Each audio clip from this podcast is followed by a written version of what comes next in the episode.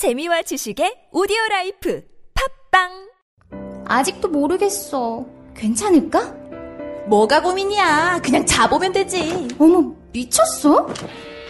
미치지 않았습니다. 2주간 실사용 후 불만족 시 환불 가능한 쇼앤 침대니까요. 딴지마켓 입점 두 달째 반품률 0%를 자랑하는 이유 있는 만족도. 이젠 고민하지 마세요. 누워본 몸에게 물어보세요. 너는 뒤로 빠져라.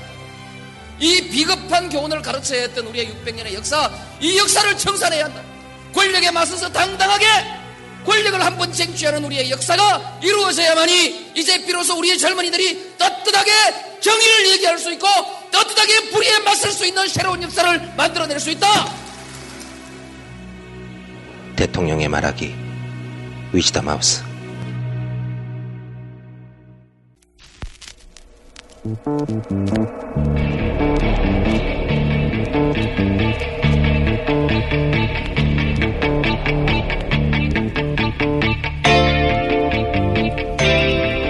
안녕하세요. 김호준입니다. 지난 주말 북한과 미국의 인사들이 말레이시아에서 비공개 회담을 가졌습니다. 우리 정부는 민간의 만남일 뿐이라고 평가 절하합니다. 과연 그럴까? 미국 참석자는 1차 북핵위기 당시의 수석 대표, 그리고 6자회담의 차석 대표 등 전원이 북핵 전문가들, 주제는 북핵과 미사일. 북한의 참석자는 외무부 부상과 유엔 차석 대사 등 전원이 고위 외교 관료들. 단순한 민간인 회동에 북한의 외교 관료들이 말레이시아까지 나라가 참석할 이유가 없습니다. 미 대선을 앞두고 북핵 대화 채널이 열린 겁니다. 이런 자리에 참석해 우리의 이익을 보호했어야 할 우리 쪽 당사자들은 어디서 뭘 하는 걸까요? 회고록 읽다가 잠이 들었을까요? 이 사람들 어디서 뭐 하는지 아시는 분들은 제보 좀 해주시기 바랍니다. 김호준의 지명수배였습니다.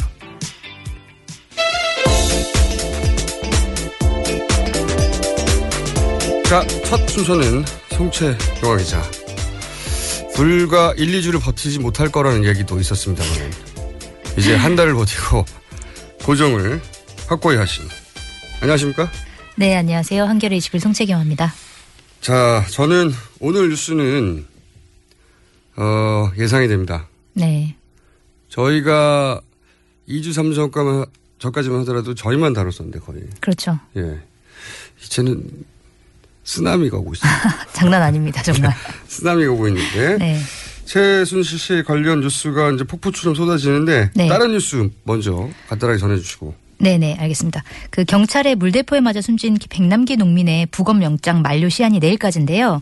경찰이 어제 영장 집행을 강제로 시도했다가 유족들의 반대로 3시간 만에 철수한 사건이 있었습니다. 네, 요 내용은 저희가 또 잠시 후에 어, 유가족도 연결하고 어, 현장에 나가 있던 의원 연결하기 때문에 거기까지만 하고요. 네. 그럼 본격적으로 최순실 뉴스를 뉴스가 너무 많아요. 네, 할까요? 이게 최순실 쓰나미, 최남이라는 단어가 등장해야 될 만큼 뉴스가 모든 언론이 다 달라붙어가지고요. 어, 폭포수처럼 정말. 자, 첫 뉴스 네, 뭡니까? 첫 뉴스는요. 그 최순실 씨가 K 스포츠 재단을 사실상 운영하면서 대통령 대통령 해외 순방이라는 극비 사항까지 한 달 전에 보고를 받은 것으로 드러난 건데요. 그 최순실 씨가 회장으로 있던 WK라는 이제 회사가 있었는데 이 회사에서 이제 K 스포츠 재단 일을 봤다라는 건데 어 지난 3월 면담 일지를 보면 거기에 아프리카 시범단 파견권이라고 적혀 있는데요. 실제로 한 달 뒤인 5월에 아. 박근혜 대통령의 이란 순방에 동행해서 태권도 시범 공연을 했었죠. K스피릿이라는 그 단체가. 그러니까 이 핵심은 대통령 해외 순방이라고 하는 네. 사실은 언론에 보도되지도 않은 그렇죠. 대통령 일정은 이제 극비 상황인데 어떻게 알고 공직에 있지도 않고 자연인에 불과한 최순실 씨의 개인 회사가 WK는 개인 회사라고 알려져 있죠. 네. 개인 회사가 그 일정을 미리 알고 미리 준비했느냐. 네. 네. 맞습니다. 그러니까 대통령 일정을 미리 알고 있었다. 그런 네. 얘기네요. 네, 네. 자, 다음 뉴스는요. 네, K스포츠 재단이 최순실 씨의 개인 회사 방금 말씀드린 더블 더블루K의 해외 협약을 위해서 일했던 걸로 이제 확인이 됐는데요. 어, 지난 4월 WK가 독일 노르딕 장애스키 협회와 업무 협약을 맺었는데 이때 이제 해- 협약을 담당했던 독일 협회 관계자가 어, WK 협약 전에 한 달에 앞서서 연락을 취하고 논의를 했던 주체가 바로 아. K스포츠 재단이었다 이렇게 얘기를 한 겁니다. 아, 그러니까 WK. WK는 최순실 씨의 개인 회사. 네, 한국에도 있고 독일에도 있고 똑같은 네. 이름으로 그 개인 회사 왜냐하면 소유가 최순실 씨 이름으로 돼 있기 때문에 예, 그렇죠. 개인 회사가 확실한데 이 회사 WK가 이제 독일의 장애인 스키 협회하고 협약을 맺었는데 그 협약을 맺기 전에 그 논의를 시작한 곳은 K스포츠 재단이었다. 그렇죠. 네, 그래서 재단이 최순실 씨 개인 회사를 위해서 일했다. 이런 의혹인 거는. 네, 맞습니다. 뉴스가 너무 많기 때문에 여기까지 하고 다음으로 넘어가시죠. 네. 그 최순실 씨의 전 남편인 정윤혜 씨 아버지를 인터뷰한 게 나왔는데요. 그 이 아버지한테 기자가 최순실 씨가 박근혜 대통령의 비선 실세란 의혹이 있는데 어떻게 생각하냐 그랬더니 이 아버지 아버지인 정관모 씨가 사실이다. 대통령도 인정하고 실제로도 그렇다 이렇게 얘기를 했다고 합니다. 아, 요거는 굉장히 임팩트 있는 뉴스긴 한데. 네. 그죠? 왜냐면 정윤혜 씨의 가족 중에 가족 중에도 특히 아버님입니다. 네. 그죠? 그러니까 세순 씨에게는 시아버지가 되는 거고. 그렇죠. 정윤혜 씨에게는 아버지가 되는데 기자가 이렇게 물었습니다. 비선 실세라는 의혹이 있다. 그랬더니 이 아버님이 네. 연세가 있으시겠죠, 당연히. 매우. 네. 정윤혜 씨가 60대니까 네. 80대. 80대, 네. 있을 것 같은데. 처음으로 인터뷰하신 것 같죠? 네, 처음으로 기자- 인터뷰했습니다. 네, 기자가 처음에, 처음으로 찾아갔을 것 같고. 본인은 그렇게 알고 있다는 거죠. 본인은. 사실이다. 대통령도 인정하고 실제로 그렇다라고. 근데 이제 이렇게도 얘기할 수 있어요. 그 부부의 일을 혹은 아버지가 네. 혹은 며느리의 일을 어떻게 그렇게 잘 알겠냐. 잘 모르잖아요. 그런 의견이 있을 수 있겠죠. 네, 충분히 그런 일이 있을 수 있는데 또 다른 얘기를 한 게 없습니까? 뭐 다른 얘기는 음, 최태민 목사가 돌아가신 후에 그 최순실 씨의 어머니죠. 어머니의 팔순잔치가 열렸는데 거기서 이제 박 대통령이 참석했고 노래도 불렀다 이런 얘기도 했습니다. 이게 팩트라면 관계가 좀 드러나긴 하죠. 여기서 최태민 목사는 최순실의 아버지. 네. 네, 아버지이고. 그러니까 이 내용은 최순실 씨의 모친 생일 잔치에 박근혜 대통령이 참석해 노래를 불렀다라고 하는 정윤혜 씨 아버지의 기억 혹은 주장. 네. 그런 내용이네요. 네. 알겠습니다. 다음 뉴스는요? 네, 최순실 씨가 서울의 강남의 한 고급 카페를 운영하면서 정재계 유력 인사들이 거기에 드너들었다 이런 또 보도가 나왔는데요.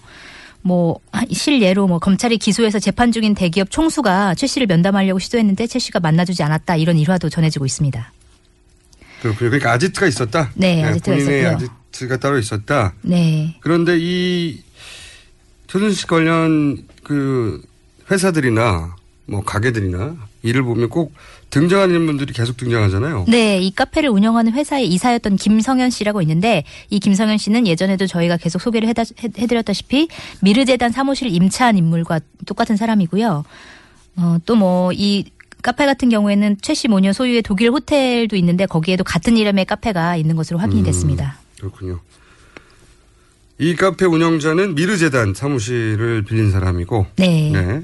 그리고 이 카페 이름과 똑같은 이름의 카페가 독일에도 독일에 본인이 매입한 산 호텔 네. 안에도 있더라. 예, 네. 본인 이렇게 보면은 본인의 거점을 독일로 옮기려고 했던 게 아닌가 싶어요. 네, 그렇다 그런 정황이 나오고 있는 거죠. 네, 그러니까 이제 본인이 국내에서 운영하던 카페와 어떤 테스타로사요? 네. 네, 테스타로사라는 이름의 카페입니다. 네, 테스타로사라는 카페를 운영하고 거기서 이제 대기업 총수를 만나거나 혹은 정재계 인사들을 만났다고 하는데 그런데 이 똑같은 이름의 호텔 카페를 네. 본인 산 호텔에 뒀다. 네, 그리고 또 그 호텔 주변으로 단독주택을 한 세 채 정도로 샀다고 해요. 저, 그 최순실 씨가. 그렇기 네. 때문에 어떤 뭐 자기만의 타운을 구성하려고 하는 게 아니었냐 음. 이런 의혹이 지금 나오고 있는 상황입니다. 우리가 모르는 사이에 참 많은 일들이 있었군요. 네, 그런데. 뉴스는 여기서 끝나지 않죠. 또 있죠. 네, 그 방금 말씀드린 그 카페 테스타 네. 로사를 운영한 법인이 이제 존앤룩 CNC라는 회사인데 아, 자, 잠깐만요. 너무 네. 많은 정보가 있으니까 우선 카페가 있고 거기가 네. 아지트였다. 네. 그런데 그 아지트를 운영하는 사람은 미르재단 사무실을 빌린 사람이고 네. 그런데 그 카페를 운영한 법인이 또 있을 텐데 네. 그 법인 이야기죠. 네, 그 법인의 이사 중에 마 아무개 씨라는 사람이 있는데요. 그 이 사람이 음, 지난 3월에 벤처기업 행사에서 혁신 기업가로 소개가 됐고 또 박근혜 대통령 앞에서 직접 제품을 시연하기도 했다. 그만큼 뭐 박근혜 대통령과 약간 밀접한 관계다 이런 또 보도가 나온 건데요. 뭐 이것뿐만이 아니라 마씨가 운영하는 회사가 지난 6월에 프랑스 파리에 있는 회사에 그 행사에 참석을 했는데 그때 박근혜 대통령도 참석을 했고요. 그때 이제 박근혜 대통령 참석한 그 상황에서 프랑스 기업과 문화 비즈니스 확대를 위한 양해각서를 체결했다. 이런 또 보도가 나왔습니다. 이 내용은 정리하면은 최순실 씨 카페의 법인의 네. 이사가 네. 어, 혁신 기업가로 소개가 돼서 박 대통령 행사에 참석하고 네. 뭐 제품 시연하고 네. 어, 그러니까 최순실 씨와 관계를 맺었던 분들은 이런 기회들을 가졌다 뭐 이런 거겠네요. 네, 맞습니다. 너무 많은 뉴스라서 어, 또 있습니까?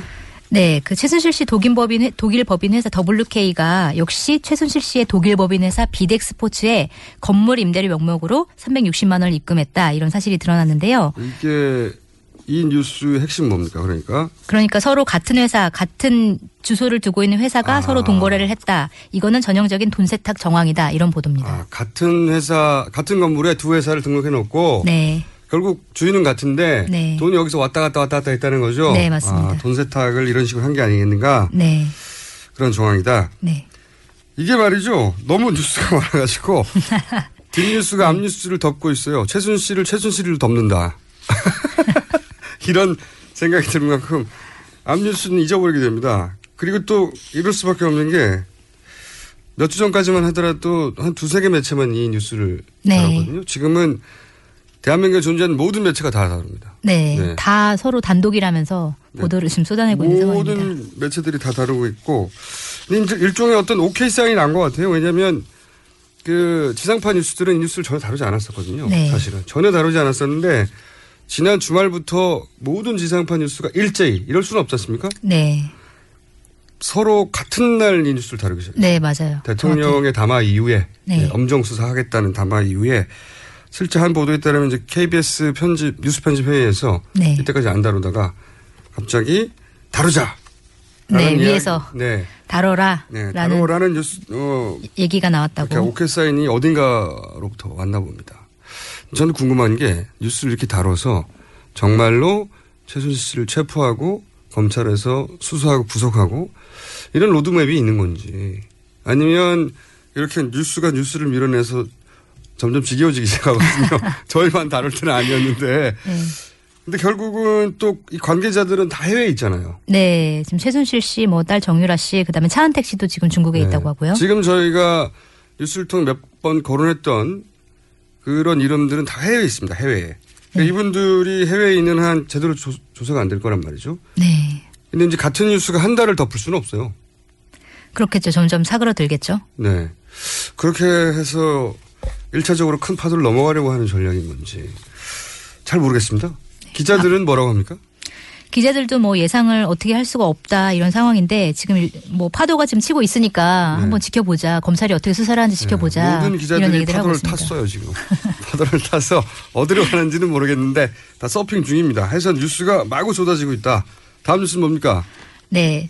최순실 씨의 딸 정유라 씨가 독일 현지 승마 관계자들에게 삼성에서 200억 원 후원을 받는다 이렇게 말해왔다라는 보도인데요.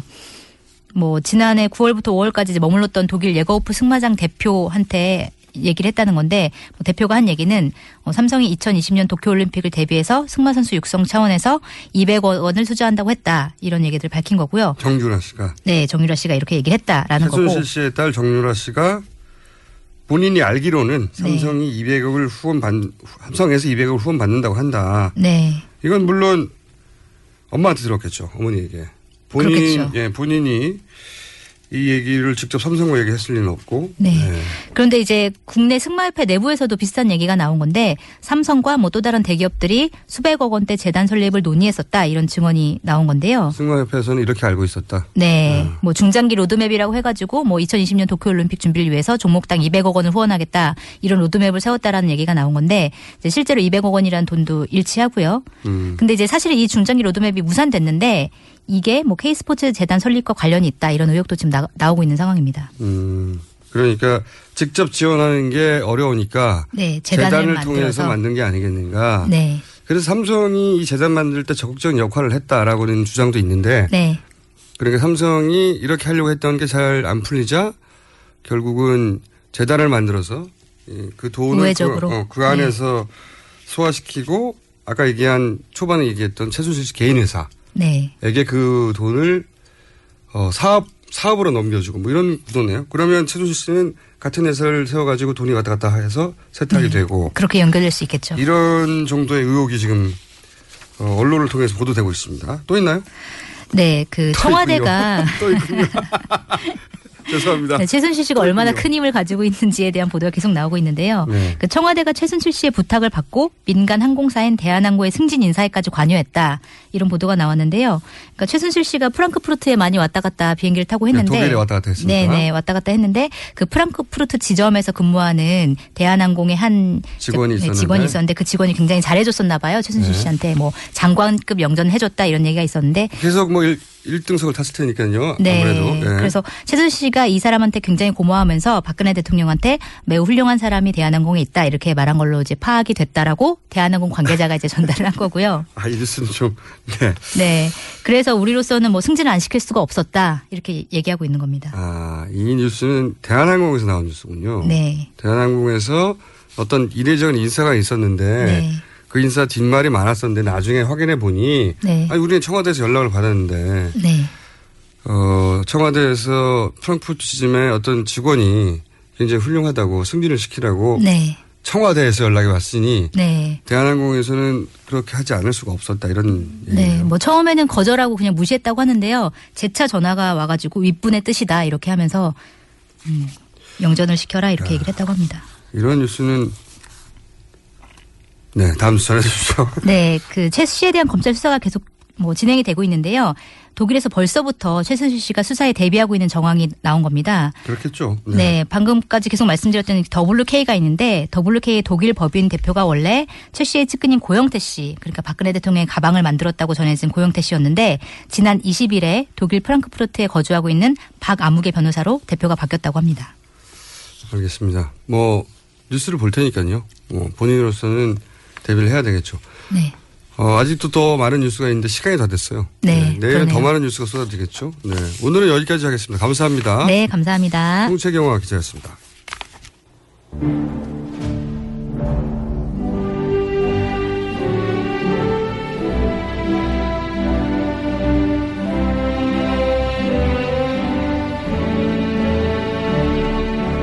지나는 국민 여러분 많이 아십니까?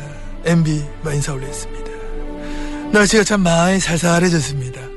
마 이런 날씨일수록 감기 막 걸리지 않게 꼭 따신 옷마잘 챙겨 입으시 바랍니다. 지나는 국민 여러분 요즘 마 근심 걱정 많으신 거마잘 알고 있습니다. 북한은 마 미사일 쏴대지 중국은 어? 서해바다에서 분, 분탕지를 일삼고 일본은 예나 지금이나 속 긁어 쌓고 가뜩이나 어? 먹고 살기 힘들고 뭐 자식 새끼 취지가 안 돼가 골치 아픈데 어? 멀쩡한 휴대폰이 막 빵빵 터지질 않나. 참 여러 가지 참 답답한 거 잘 알고 있습니다. 그렇게 해서 이 MB 제안을 하나 하려 합니다. 여러분 부디 뭐 저를 잊어주시기 바랍니다. 저를 잊어야 됩니다. 이래 챙겨야 될 거 많고 신경 쓸 거 많은 것이 그런 요즘 요즘 세상에. 왜 자꾸 왜 자꾸 저를 막 기억하려 합니까? EMB 뭐 조용히 살고 싶습니다. 저는 파란 강을 보면서 자전거를 타고 일해 하면서 난 그래 살고 싶습니다. 저 푸른 강 위에 자전거를 보라 응? 이런 식으로 응? 이렇게 하면서 응? 응?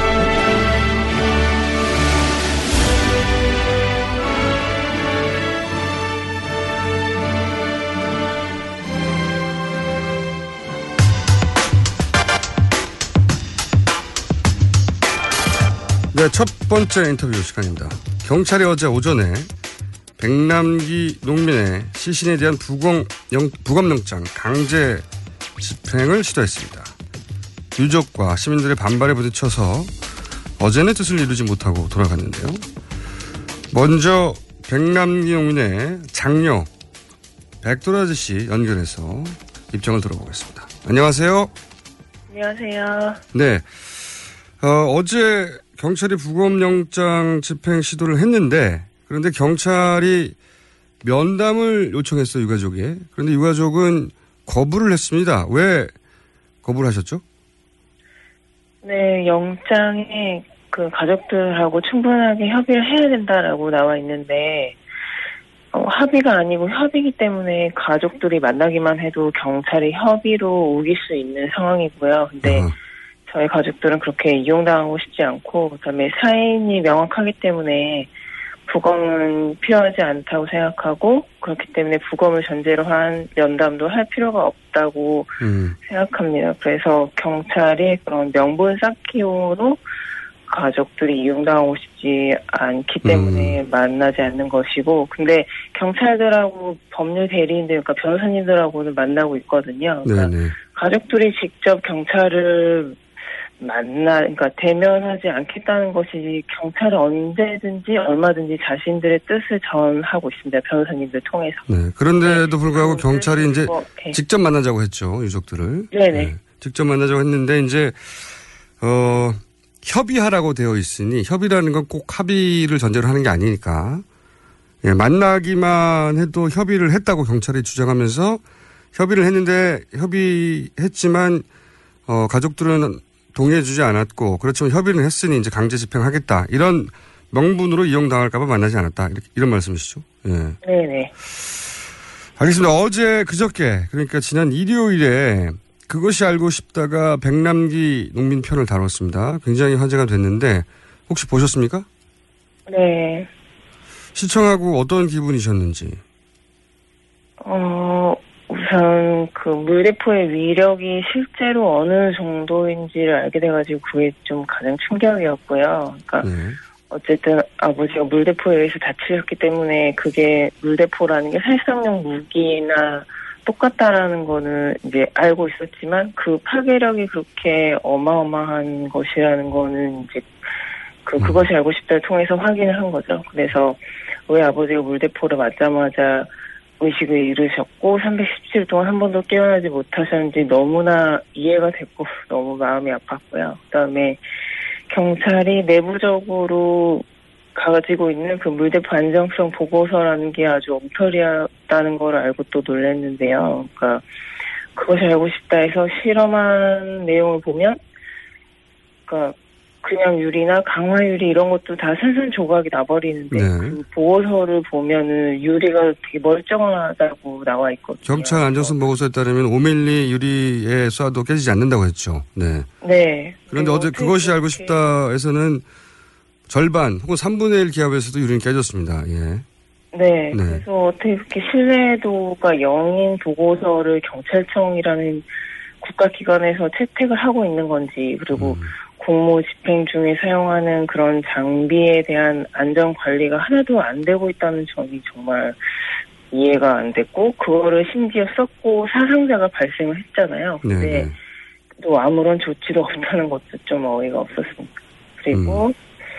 또 하나 놀란 거는 그 예전에 2004년도에 농민분들 돌아가셨을 때 그때 진압에 참가했던 의경이 이제 제보를 하셨더라고요. 네. 그걸 보고 되게 놀랬던 게 본인들은 명령에 따라서만 움직이는데 공격하라 이런 명령을 음. 받기 때문에 그렇게 무자비한 진압을 했다. 그러니까 방패로 찍고 그래서 그것 때문에 돌아가신 거였잖아요. 네네. 근데 공권력이 집회 참가자들을 이제 적이나 다름없이 대한다 이거는 이제 그냥 느낌적으로만 알고 있었는데 당시 의경으로 복무했던 분들이 그렇게 확인을 해주시니까 그것도 좀 충격이었고요. 그러니까 왜 국민들을 적으로 대하는 건지 정부가 해산하라가 아니라 공격하라라고. 예. 네, 그분도 해산하라고 했다면 그렇게 하지 않았을 거라고 네네. 그런 얘기를 했었죠. 그런 증언을 방송에서 했었는데, 어, 지금 어떤 분들이 병원에 와 계십니까? 어, 많은 분들이 와주고 계신데요. 우선 신부님, 수녀님들이 번갈아 가면서 오셔서 지켜주시고, 그다음에 그 밖에 많은 시민들이 장례식장에 오셔서 지켜주고 계시고요. 그다음에 정치인분들도 돌아가면서 와주시고, 그리고 그 안치실이 지하에 있거든요. 네네. 지하에 가장 많은 분들이 계세요. 음, 안치실이 지하에 있기 때문에 지하로 들어와서, 어, 동의하지 않았는데도 불구하고 시신을 가져갈까봐 거기 계시는군요, 다들. 네네. 네. 그 많은 분들이 와 계시면 당연히 여러 가지 물품이 필요한데 그런 물품들은 부족하지 않나요? 어, 처음에 이제 아버지가 돌아가신 직후에는 이제 물품이 부족해서 후원을 부탁드린다는 내용을 그 수령본부에서 SNS에 올렸는데요. 그때 진짜 엄청나게 많은 물품이 왔었거든요. 그래서 거의 장례식장 앞에 택배차가 줄을 설 정도로 그래서 뭐 햇반이나 컵라면, 생수 이런 것들이 정말 산더미처럼 쌓였을 정도고 그래서 장례식장에 다 둘 수가 없을 만큼 많은 양이어서요. 그래서 다른 어려운 분들 계신 곳이랑 나눠서 사용하기로 했고 물품 자체는 부족하진 않은 것 같아요. 너무 감사드리고요. 네. 그분들 한 분 한 분 만나서 감사 인사를 드릴 자리가 없을 테니까 이 자리에서 다시 한번 고맙다 인사 주, 주셨으면. 네. 어, 일단 이제 이 사건 발생한 지가 거의 1년이 다 돼가잖아요. 근데 저희 가족들이 1년 동안 지지 않고 버틸 수 있었던 게 정말 많은 분들이 관심 가져주시고 지켜봐 주시고 응원해 주셨기 때문인데요. 그래서 너무 감사드리고 또 어, 앞으로 이제 오늘 내일 영장 집행 시한이 남아 있는데 어, 아버지가 마지막 길 평안하게 가실 수 있도록 도와주시고 지켜주시길 부탁드리고 네 25일이 지난다고 해서 경찰의 부검을 깨끗하게 포기할지는 솔직히 모르겠는데요. 그래도 어쨌든 앞으로 국회에서 수권법 발의도 되어 있고 한 그다음에 수사나 재판 이런 것들이 남아 있으니까 정부가 같은 짓 못하도록 눈 크게 뜨고 지켜봐 주시기를 부탁드립니다. 어, 어떻게 끝이 날지 모르겠는데 이 일이 이제 끝을 맺으려면 결국은 경찰은 부검을 포기해야 하는 건데 근데 이제 경찰이 부검을 포기하지 않는 이유는 우선 기본적으로는 본인들의 뭐 자존심, 명예, 조직의 보호 이런 것도 있겠지만 경, 경, 경 찰이 계속 이럴 수 있는 이유는 결국은 행안부 장관, 그 소위 관리부처가 그만하라고 말을 하지 않기 때문이라고 저는 생각이 드는데 혹시 장관 이렇게 하실 말씀 있으십니까? 경찰의 수장이나? 어, 일단 장관은, 그러니까 전 장관, 전 행안부 장관 정종석은 제가 아는 한 이 사건에 대해서 단 한마디도 한 적이 없는 것 같더라고요. 그리고 경찰청의 상급기관인 거잖아요, 행안부가. 그렇죠. 근데 네. 거기에 수장으로서 아무런 책임을 지지 않았고 그냥 유일하게 사임을 해서 공천 받고 국회의원이 됐거든요. 네. 근데 정부에서 어쨌든 그 행안부 장관에게 책임을 묻지 않고 오히려 집권당에서 공천을 주고 하는 거를 보면은 어 이제 제 저희 아버지가 피해 국가폭력의 피해자인 상황에서 이런 국가폭력 사건을 정부가 묵인하거나 좀 더 심하게 말하면은 장려한다고 생각할 수밖에 없거든요. 네. 상을 준 거죠, 상을. 문책이 아니라. 네네. 공천을 줬습니다. 지금 장관은 제가 이제 이름 검색을 해봤는데 별로 존재감이 없어가지고 근데 홍윤식이더라고요 이름이. 근데 네. 이분도 되게 이사월에 많지 조용하고요. 경찰만 전면에 부각돼 있고 그래서 근데 경찰이 부검을 집행하는 과정에서 어쨌든 현- 그 상급 기관이니까 현직 장관도 어떤 식으로든지 관여를 할 텐데 왜 조용한 건지 역시나 그 국가폭력 사건에 대해서 심각형 심각성을 모르는 건지 아니면 일부러 무시하는 건지 좀 의심스럽죠. 장관이 마, 아무 말이 없으면 결국은 장관을 명령할 분은 이제 행정부 수반, 대통령일 수밖에 없는데 혹시 이 일 관련해서 이 일을 좀 마무리했으면 좋겠다거나 그런 네. 대통령에게 부탁하실 말씀 있으십니까? 마지막 질문인데.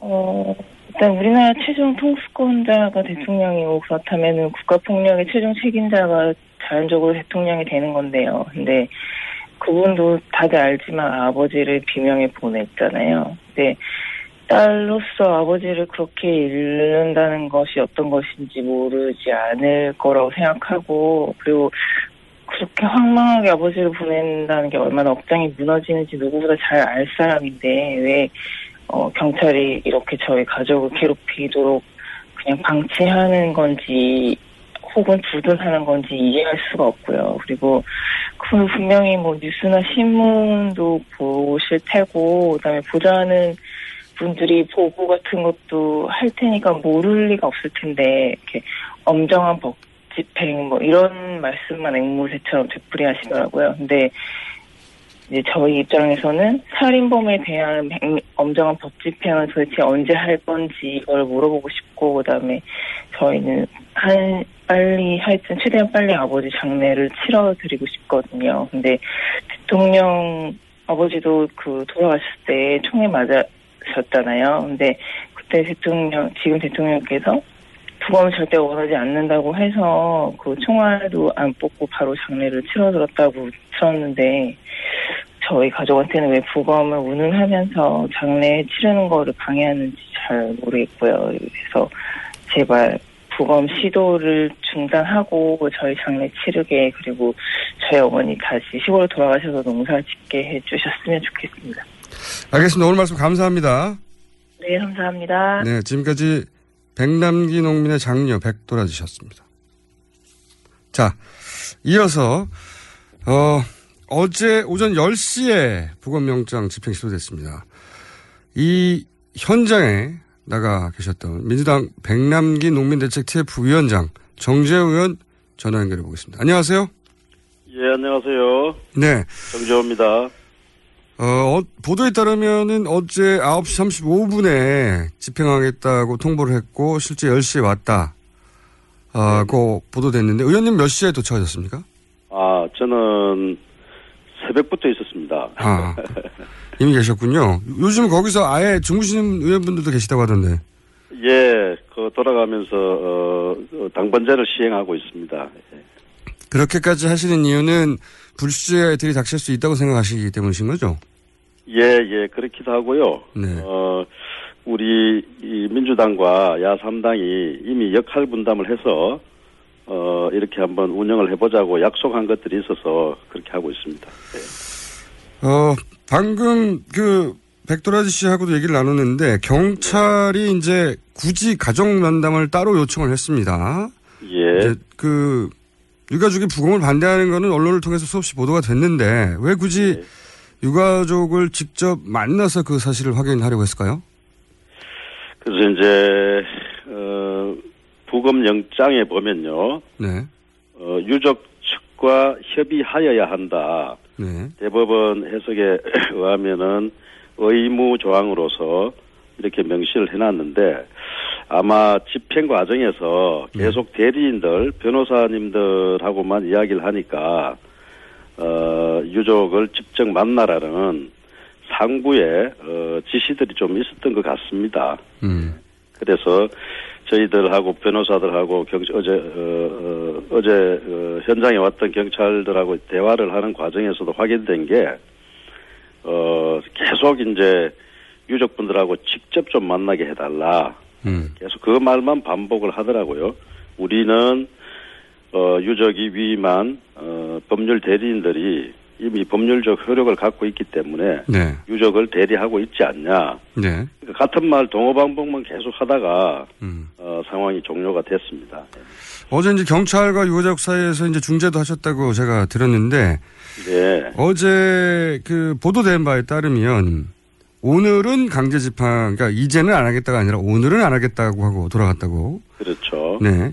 근데 내일이라고 이제 가족 뜻이 바뀔 리가 없는데 그렇다면은 경찰은 25일 부검영장이 만료되기 전에 강제 집행을 시도할 가능성도 있다 이렇게 보십니까? 그럴 가능성이 없다고 말할 수 없는데요. 어, 문제는 오늘 내일 이틀이지 않습니까? 네네. 예, 그 타이밍 잡기가 굉장히 고민스러울 거예요. 왜냐하면 오늘 오전 10시에 박근혜 대통령께서 국회 시정연설이 있습니다. 네. 그리고 내일은 어, 국회 안전행정위원회 경찰청장이 출석하는 10시부터 전체 회의가 있습니다. 네네.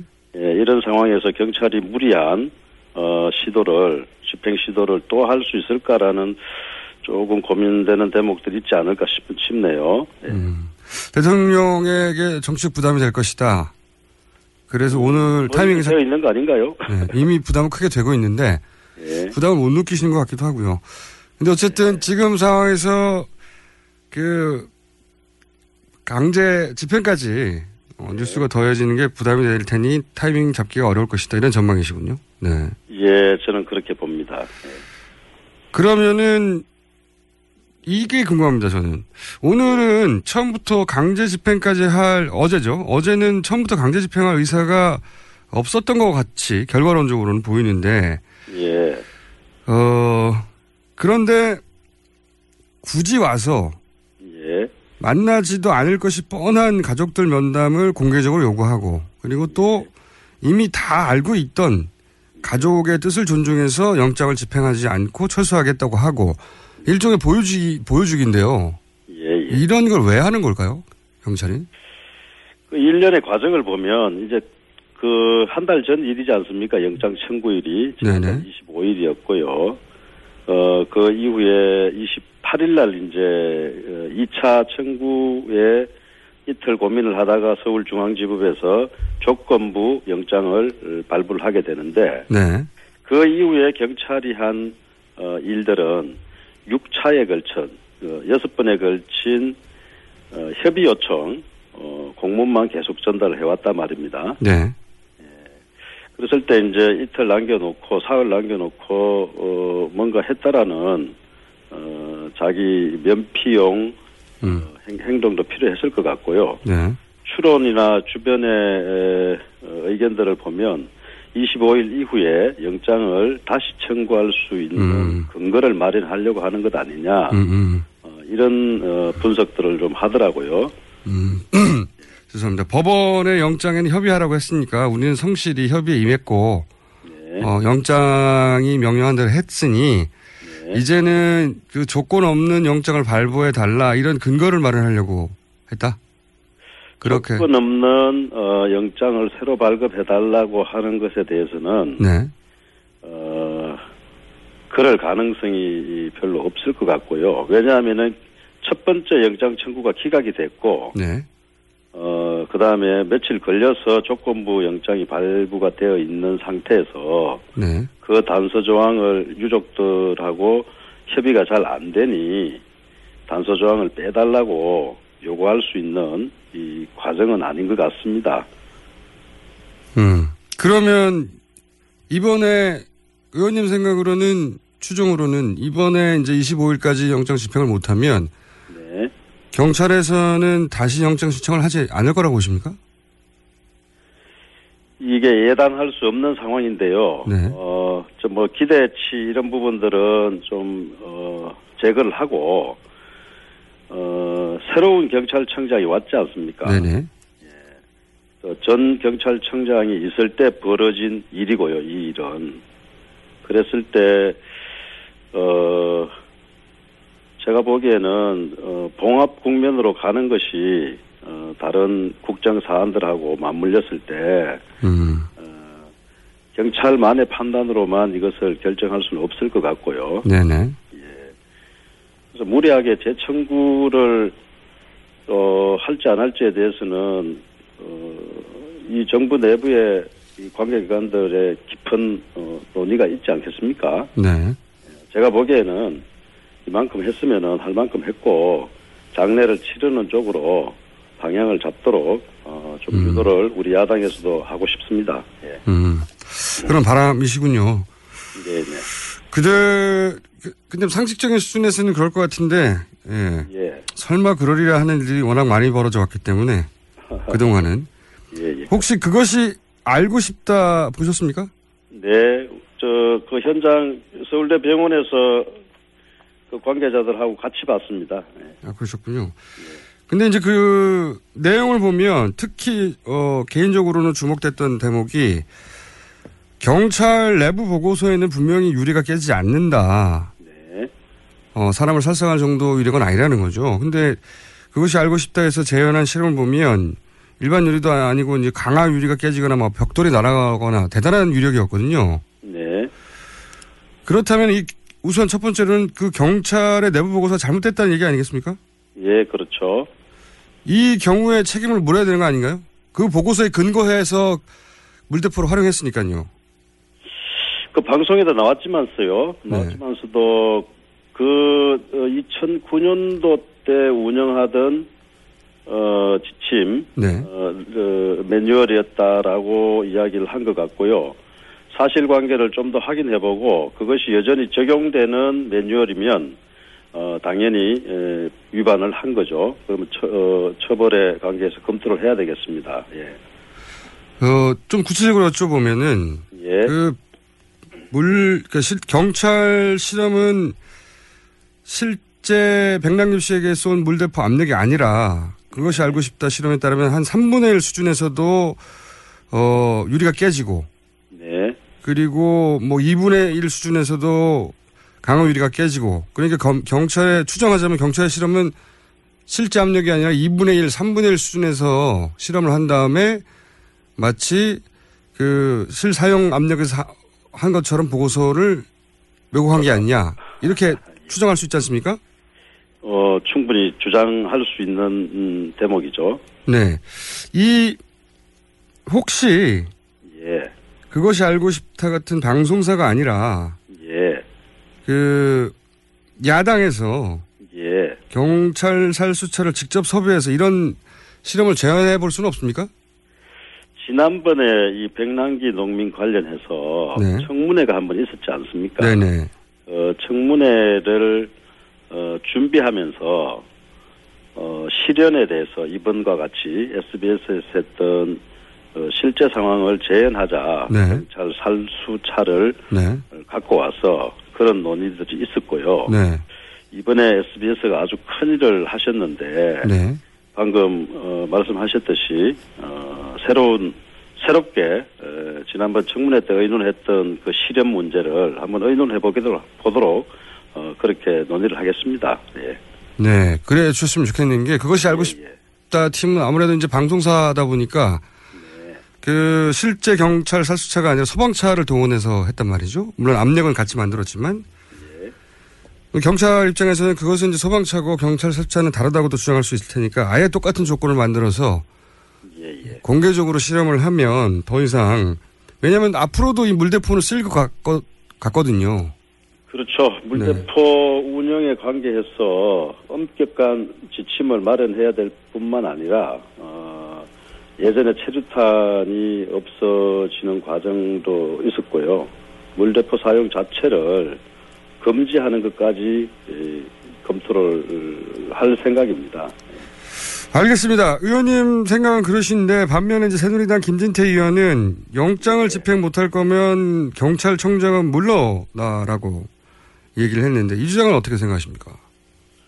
어, 국정감사장에서 물대포를 맞고 뼈가 부러질 수 없다라고 어, 큰 소리친 그 의원님 말이시죠? 네. 네, 그 빨간. 우이가 범행의 주범이라고 또 퍼뜨린 적도 있죠. 네네. 아이고, 그 참, 물대포 어, 같이 한번 맞아보고, 그 다음에 좀 이야기를 했으면 좋겠습니다. 예. 같이 맞으실 의사는 예, 없으실 예, 테고 저랑 같이 한번 맞자고 제안 드립니다. 예. 같이요. 예. 예. 크게 다칠 것 같은데 시- 어제 방송된 위력에 비추자면 사람이 나라 떠, 나가 떨어지고 뼈가 부러질 정도인 것 같긴 하던데요, 실제. 어, 실제 그 백남기 농민의 에, 외상, 네. 에 대해서 왼쪽 이 눈 옆 그 뇌 부위는 물 대포로 직접 부러졌다고 거기 방송에 나, 나왔거든요. 네네. 물대포 맞고 뼈 어, 부러졌지 않습니까? 골절이 됐죠, 그 부분이.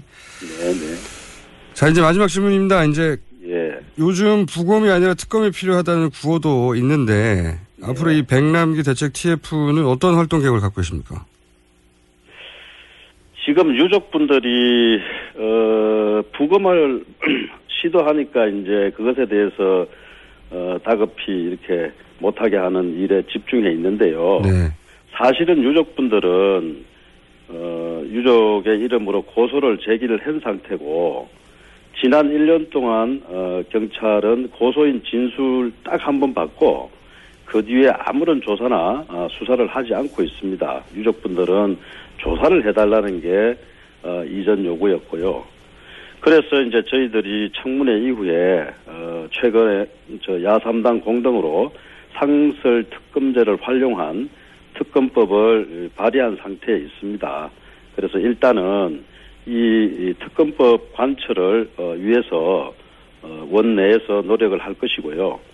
어, 받아들여지지 않으면은 어, 내년 대통령 선거 국면이니까 아, 우리 민주당 대선 후보의 에, 공약으로 어, 진상 규명할 과거사 숙제가 너무 많으니까 그 중에 하나로 어, 이걸 채택을 하도록 해서 좀 장기전으로 가야 되지 않을까 그렇게 이제 계획을 하고 있습니다. 알겠습니다. 오늘 말씀 여기까지 듣겠습니다. 감사합니다. 네, 감사합니다. 네, 지금까지 백남기 농민대책 TF위원장 정재호 의원이었습니다. 네, 백남기 씨 농민 장녀 백도라 씨 인터뷰에 응원 메시지가 많이 오고 있네요. 힘내세요. 건강 챙기시고 평안히 안식하시길 기도하겠습니다. 등등 메시지가 많습니다. 대통령께서도 어, 이 뉴스 좀 들어봤으면 좋겠습니다. 직접. 오늘 여기까지 하고요. 아니죠. 1, 2부 여기까지 하고요. 3부에서 다시 뵙겠습니다.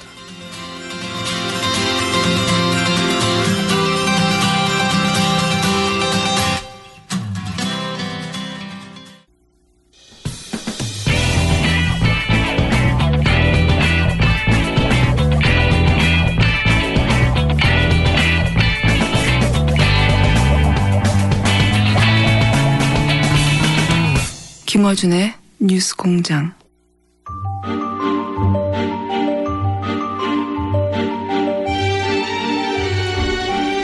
off the record 뉴스에는 나오지 않는 정치권 뒷이야기 월요일에는 최진녕 변호사와 함께합니다. 이분으로 말씀드릴 것 같으면 전 대한 변호사협회 대변인 그리고 새누리당 20대 총선의 인재영 인재영 1호 무려 1호입니다. 그러나 경선 탈락. 경선 탈락 후 모든 방송에서 퇴출되신 후에 원래 경선 나가시면 못 나가잖아요, 그죠 방송. 어, 예. 네. 정치적 중립성 때문에 네. 그런 문제가 있습니다. 방송에서 다 잘리시고 이제는 뉴스 공장에서나 목소리를 들을 수 있는 한번 공장장 한번 해보고 싶은데 어떻게 좀 잘 안 되겠습니까? 이 코너를 잘하시면 됩니다. 이 코너를 자 지금 이제 아무래도 이제 최순실 씨 뉴스 뭐랄까요 댐이 무너졌다. 더 이상 어, 특정 매체 몇 군데서 하는 이야기가 아니라 댐이 무너졌어요. 실제 지난 주말부터 이제 지상파에서도 이 문제를 다투기 본격적으로. 시작하는데요. 네. 사실 뭐 그런 것이 뭐 누구로부터의 뭐 콜이 있었기 때문에 그렇다기보다는 사실 어 정식, 정식적으로 검찰 수사가 시작됐기 때문에 이제는 네. 그것이 수면 위로 나왔기 때문에 수사 그 수사 그 언론에 보도되는 것도 있는데 어쨌든 그, 근데 그 정도로 그 정도로 네. 사실 어느 정도의 임계점을 넘었다라는 것도 해석할 수 있는 그런 여지가 있고 실질적으로도 야권뿐만 아니고 여권 내에서도 이른바 이제는 말할 수 있다 이런 분위기가 전하고는 좀 다른 사뭇 다른 그런 상황이 아닌가 생각합니다. 이제는 말할 수 있다는 분위기가 여당 내에서 만들어지긴 했어요. 그렇죠. 사실 지금 전화 좀뭐 돌려보셨습니까? 지난번 어예 이런저런 얘기를 들어봐도 네. 잘 아시- 아시다시피 4.13 총선 다음에 선거와 관련된 공소시효가 지난 10월 13일 네. 끝났죠. 이제 끝났습니다. 만세하면서 네. 이제는 말할 수 있다 하는데 사실 정권은 유한하지만 본인의 자기 정치는 앞으로 영원히 하고 싶은 분들이 그 국회의원분들 아니겠습니까? 그래서 그렇죠. 본인들의 정치적인 그 기반에 가서 얘기를 들어봐도 아무래도 이 최순 최순실 문제라든가 우병우 문제, 뭐 엊그제 같은 경우에는 그 어 김영우 의원 같은 경우에는 어 이게 좌순실 우병우 이런 얘기가 있다 할 정도로 얘기를 하면서 지금 청와대를 향해서도 지금 직격탄을 쏘고 있는데요. 네. 근데 그분은 비박이라서 그렇- 그렇다고 할 비박뿐만 있지만 아니고 지금 친박, 친박 가운데에서도 네. 특히 이제 친박을 비롯해서 원내 지도부조차도 지금 이 문제에 대해서 어. 그 청와대가 각을 세우고 있지 않습니까? 아? 어제 같은 경우에는 지금 이정현 대표조차도 네. 이게 그 청, 그 청주에서 열린 당직자 회의 마치고 언론과의 인터뷰에서 우병우 수석에 대한 실질적인 의미에서 우회적으로 얘기했지만 사퇴를 건의했는 그런 형태를 했고 그랬더니만 박근혜 대통령이 아, 수사 결과를 보고 책임질 일 있으면 단호하게 처리하겠다 이런 얘기를 했다고 언론에 밝혔는데요. 어, 더불어서 지금 그 정진석 원내대표 같은 경우에는 최순실 사건 철저히 수사를 해야 된다라고 하고 우병우 수석이 민, 대통령과 관련되는 어떤 그 흉흉한 소문이 있으면 그 부분에 대해서 진실을 밝히는 게 바로 민정수석인데 지금 몇 달이 넘도록 이런 식으로 놔두는 것은 그것이 바로 바- 이른바 직무유기가 아닌가라고 지금 얘기를 하고 있고 이번에 그 어, 국회에도 나오지 않은 부분에 대해서도 야당과 협의를 해서 지금 같은 경우 고발하겠다고 했지 않습니까? 사실 10월 중순과 지금 하순으로 넘어오면서 여당 내에서도 이처럼 분위기가 사뭇 다른 부- 분위기가 분위기로 지금 어 제가 파악을 하고 있습니다. 확 바뀌었는데 확 바뀐 결정적 계기가 뭡니까? 물론 뭐 이 부분에 대해서는 어 그 여러 가지 뭐 견해가 있는데 제가 그 의원님들하고 주위 원외 인사분들하고 만나서 한번 얘기를 해봤더니만. 그러니까 저희는 그렇게 궁금- 직접 만나서 어, 얘기해봤더니. 어, 얼마 전에 저 같은 경우에는 그 지난 그 4.13 총선 전에 이른바 도, 도장 들고 나리샤의 피해자로서 이게 다그 공천이 되는가 했다가 공천이 안 됐던 그분들도 제가 좀 만나봤고 또 얼마 전에는 또 추미애 더불, 더민주당의 대표를 고소를 해서 이번에 기소가 됐지 않습니까? 네네. 그 지역구에 있는 원외 인사분들하고도 제가 한번 좀뭐 어, 만날 기회가 있었었는데요. 조사를 두루 하셨는데 예, 그분들 얘기를 들었어도 지금 어 지역의 민심이란 것이 기본적으로 이제 그 우순실 아 저, 최, 최순실 문제와 관 죄송합니다 최순실 문제와 관련해 가지고 우병우 우병우 하다 보니까 우병우 최순실이 헷갈렸습니다. 네.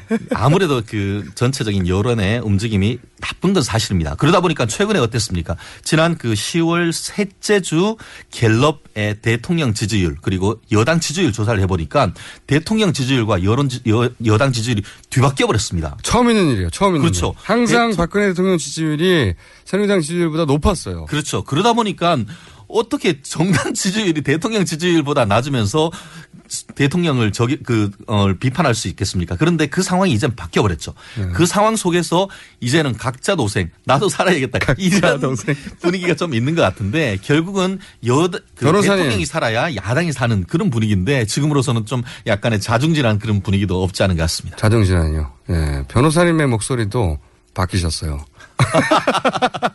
분위기를 감지하신 것 같은데. 그러면 실제 정확하게 뭐라고 말들 하는가. 제가 이제 그 당사자들의 성함은 여쭤보지 않겠습니다. 말씀을 잘 안 하시니까. 그런데 누군지는 빼고 예를 들어서 정확한 워딩이 뭐 예를 들어서 아이 구체적인 워딩을 좀 알려주세요. 그때 뭐라 뭐라 하던가요? 어, 사실 저런 얘기를 합니다. 사실 얼마 전까지만 해도 대, 그 대통령 지지율이 굉장히 사실 높았지 않습니까? 어, 지금 어, 노무현 대통령 같은 경우에는 4년차 요때 부동산 문제가 있고 해서 지지율이 제 기억하기로는 16% 12%까지 갔었던 것 맞습니다. 같습니다. 10% 그거에 비하면은. 네. 여전히 높지만 그럼에도 불구하고 말씀드렸듯이 20 30%까지 갔다가 이, 지금 한 두세 달째 계속 내리막 내리막 내리막을 걷고 있지 않습니까? 네.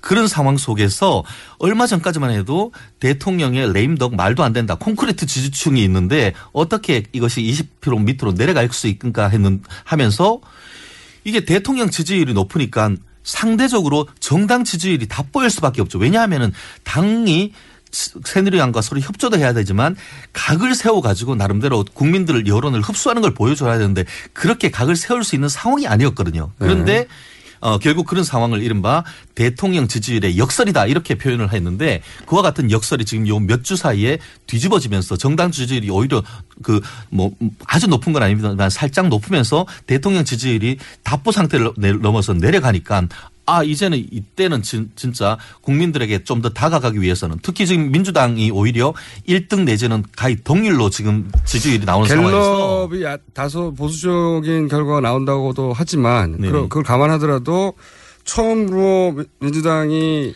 지금 리얼미터 같은 경우에는 0.1% 정도 높게 나왔고 네. 지금 그 갤럽 같은 경우에는 30%로 동률로 나왔습니다. 그런 추세가 있기 때문에 네. 지금 새누리당 입장에서는 위기감이 몸이. 발 수밖에 없고 위기감이 있을 수밖에 그래서 없습니다. 뭐라고 합니까? 뭐라고? 말씀드렸듯이 이 상황 속에서는 우병우 수석 문제라든가 최순실 문제 반드시 이 부분에 대해서 명확하게 풀고 가야 된다 이런 얘기가 나오고 있고 그렇게 두리, 두리, 두리뭉실한 문구 말고 멘트. 어, 더 이상 안 돼! 라든가. 아, 사실 그 끝장이야! 김- 뭐라든가. 그 김성태 의원 뭐 비박계 대표 주자 중에 한 저희 분인데요. 방송의 고정 출연입니다. 예, 네. 그뭐 그 태민 토크도 하시고 있죠. 네. 네. 하는데 특검이든 국정조사든 해서 빨리 올해 안에 끝내는 것이 좋다 이런 얘기를 할 수 할 정도로 사실 그냥 누구인지 주체를 안 밝히면은 마치 야당 의원의 얘기인 것처럼 들릴 정도로 여당 내에서 특히 비박계 쪽에서는 대통령에 대한 비판 목소리가 상당히 높아지고 있는 그런 상황인 것 같습니다. 뚝이 무너졌군요. 뚝이 완전히 무너졌다고는 할 수 없지만 상당히 큰 구멍이 나고 있는 것은 아직은 맞는 것 같습니다. 그래요. 이제 쭉 본인이 직접 만나거나 얘기를 들어보면 한결같이 이건 더 이상 못 막는다. 이거 털고 가야 된다. 이렇게 얘기하나요? 실질적으로 뭐 100%는 아닙니다만 여전히 친박계 중에서도 강성 친박 같은 경우에는 현 상황이 어 민주당이나 야권의 어떤 정치 공세다라는 그런 입장도 상당히 큰 흐름은 있습니다만 그런 친박, 입장보다는 친박 누구요? 아, 뭐 제2의원 정도로 제가 제2의원이요? 얘기를 하- 예. 하겠습니다. 그렇습니다만 전체적인 그 얘기라든가 또 원외 인사들 입장에서 특히 원외로서 현장에서 국민들과 만나는 유권자들과 만나는 입장에서는 이 부분은 반드시 털고 넘어가야 되는 것이고 그렇게 해야 다 후보 대선 내년에 가는 대선 국면에서도 전체적인 여론의 흐름을 주도할 수 있겠다는 그런 우려의 목소리가 사실 상당히 많은 것이 현실입니다. 그래요? 우순실이라고 합니까? 그분들이? 말씀드렸듯이 우 우순실 아 좌순실 우 뭐 우병우 이런 얘기인데 아니 뭐 그런 말은 이렇게 정치인들이 만들어내는 말이지만 그런 얘기들이 국민들한테 입에 회자된다는 것 사실 자체가 어 정부 여당과 대통령으로서는 뼈아픈 그런 상황이 아닐까 원래 이런 분들 없어요. 사실은 이제 일반 일반인들은 잘 모르지만 최순실 씨 관련해서 여러 가지 이제 뒷이야기가 정치권에 있어서 아, 올게 왔다 이거.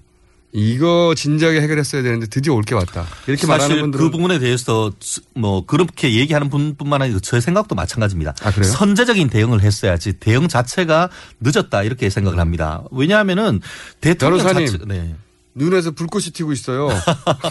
대통령 자체가 이제 뭐이 부분에 대해서 대통령 그 수석 비서관 회의에서 누구라도 불법 행위가 있으면은 엄중히 수사해서 처벌해야 된다 이런 얘기를 하니까 이제 부랴부랴 그 검찰 수사가 나오는 것 같은데 변호사님. 옆에서 있는 보좌 보좌진들이 더 미리 선제적으로 그 부분에 대해서 얘기를 했어야 되는, 된다는 점에서 여권 지지자 중에 한 사람으로서는 사실 어 청와대에서 있는 옆에서 보좌진들에 대해서 정말 얄밉다 이렇게 생각하고 싶은 하는. 생각이 많습니다. 언론에 보도된 거 외에 알고 계신 거 있죠? 그거를 다 얘기를 할 수는 없는 것이고. 아, 이게 이군요. 어, 다 얘기는 할 수 없습니다만. 다, 다 얘기할 수 여전히 없지만 내부적으로 해서 특히 이제 그 비박 계 쪽에 가까운 그런 분들 같은 경우에는 대통령 내지 청와대에 대해서 상당히 볼멘 소리를 하시는 분들이 많습니다. 네. 음, 근데 말씀드렸듯이 어 새누리당이라는 것이 어 비박도 있고 친박이 있다 보니까 어떤 것이 한 가지의 목소리로 수렴되기보다는 양측 목소리 있습니다만 말씀하신 대로 지난 그 어, 주말을 겨- 거치면서 상당 부분 이 적어도 이, 어, 최순실, 우병우 문제에 대해서는 전보다 훨씬 더 강한 목소리가 있고 그와 같은 목소리를 어, 이정현 대표조차도 대통령한테 전달하는 것 그런 상황이라고 이렇게 현 상황, 어, 여권 내 상황을 정리할 수 있을 것 그건 같습니다. 알겠는데 제가 시간이 거의 다 됐는데 한 가지만 꼭 여쭤보고 싶은 게 뭔가 더 큰 게 터질 게 있긴 있죠. 왜 변호사님도 아시지 않습니까? 들, 뭐 들은 게 있지 않습니까? 그 당연히 궁금하니까 뭐 물어봤을 거 아니에요. 더 있어, 더 있어 이렇게. 근데 그 문제에 대해서는 아직까지 뭐 기본적인 입장은 뭐 그 이정현 대표가 얘기했고 박 대통령이 얘기했듯이 수사 결과를 보겠다는 쪽에 좀 더 방점이 있는 있다는 그런 해석도 지금 여전히 나오고 변호사님이 있습니다. 들으신 얘기 있죠. 어, 그 문제는 사실 현재의 문제도 있지만 미래지향적인 문제 예를 들어서 대권에 관한 그런 어떤 식으로 해, 해- 나갈지 그 문제에 대해서 사실 만나면 더 관심이 있고 이 부분은 검찰에서든 어떻게 그 특검을 해서든 빨리 털고 가야 된다 이런 정도가 나오는 것으로 제가 들었습니다. 그런 주변 이야기는 뭐 그, 야당 입장, 여당 입장에서 당연하죠. 빨리 털고 가야 되는데 제 말은 이제 변호사님이 이게 다가 아니다, 더 있다 이런 얘기 들으신 게 있냐 이거죠. 있죠. 어, 각종 돌아서는 그 풍문은 정말 별별 풍문이 있는데 제가 그걸 보면서 야, 어쩌다가 지금 어, 박근혜 정부가 이 정도로 그 국민들한테 난타를. 당하느냐. 네, 있죠. 이런 얘기인 것이지 뭐 그거를 얘기한다는 것 사실 자체가 아, 이- 전혀 검증되는 않은 상실 아. 사태이기 때문에 이렇게 품격 있는 네. 김어준의 뉴스 공장에서 얘기하기는 현저히 어, 부적, 어, 부적절한 것이 아닌가 아니 그. 우리 방송 에서조차 말할 수 없을 정도로 품격이 낮은 이야기가 있습니까? 옛날부터 있고 사실 옛날부터 뭐 있고. 우리 김어준 어, 총수님부터 그런 얘기를 하시고 계시는 거 아니겠습니까? 아, 저는 저는 전혀 몰라요. 근데 어쨌든 고지 곧대로 제가 믿어보도록 하겠습니다. 하여튼 방송에 지금 거론할 수 없을 정도로 뭔가 여러 가지 이야기가 있긴 있다. 네, 그렇습니다. 네, 거론할 수 없을 정도로. 자, 변호사님 오늘 여기까지 하고요. 다음 주에는 그 거론할 수 없는 이야기 일단을 조금 들어보시고. 네, 한주 동안 제가 안테나를 한번 높여보겠습니다. 방송에서 저희가 방송에 살려면은 다른 데서 보도되지 않은 거를 변호사님이 탁 얘기를 하고 다음 공천에서 영원히 탈락하시니. 더불어민주당에서 어떻게 저를 모시고 가려고 하는 정당도 계획이십니까? 있습니다. 국민의당도 있고. 자, 오늘 여기까지 하겠습니다. 감사합니다. 네, 고맙습니다. 네, 지금까지 최진영 변호사였습니다.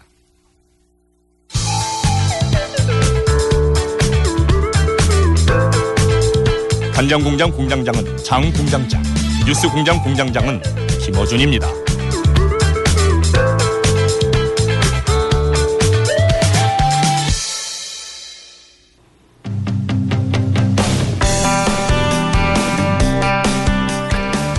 두 번째 인터뷰입니다.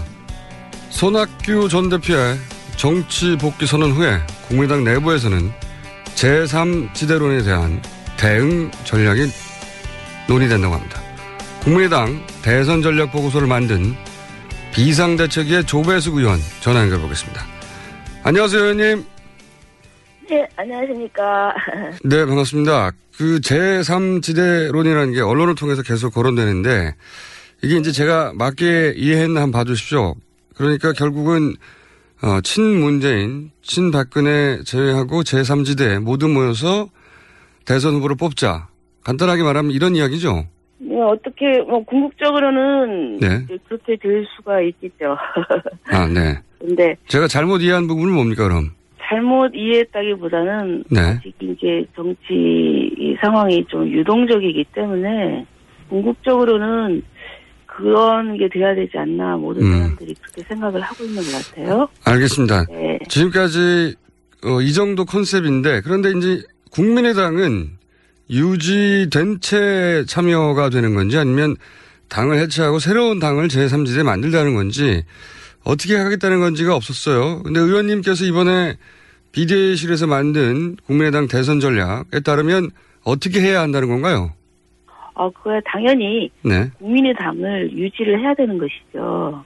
유지를 한 채 참여한다? 예, 그거는 왜냐하면 지금 총선 때 국민들께서 저희들에게 그 상당한 지지를 보내주셨지 않습니까?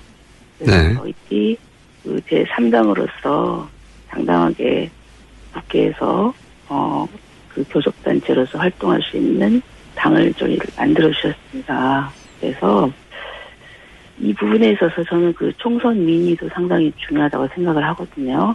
네, 그러니까 그 언론 보도에 따르면은 국민의 당이 곧 제3지대다 이렇게 요약되는 네네. 네 그런 보고서 내용. 그러니까 당은 반드시 유지해야 하고 그런 예. 후보군들이 국민의당으로 입당해야 한다는 이야기인가요?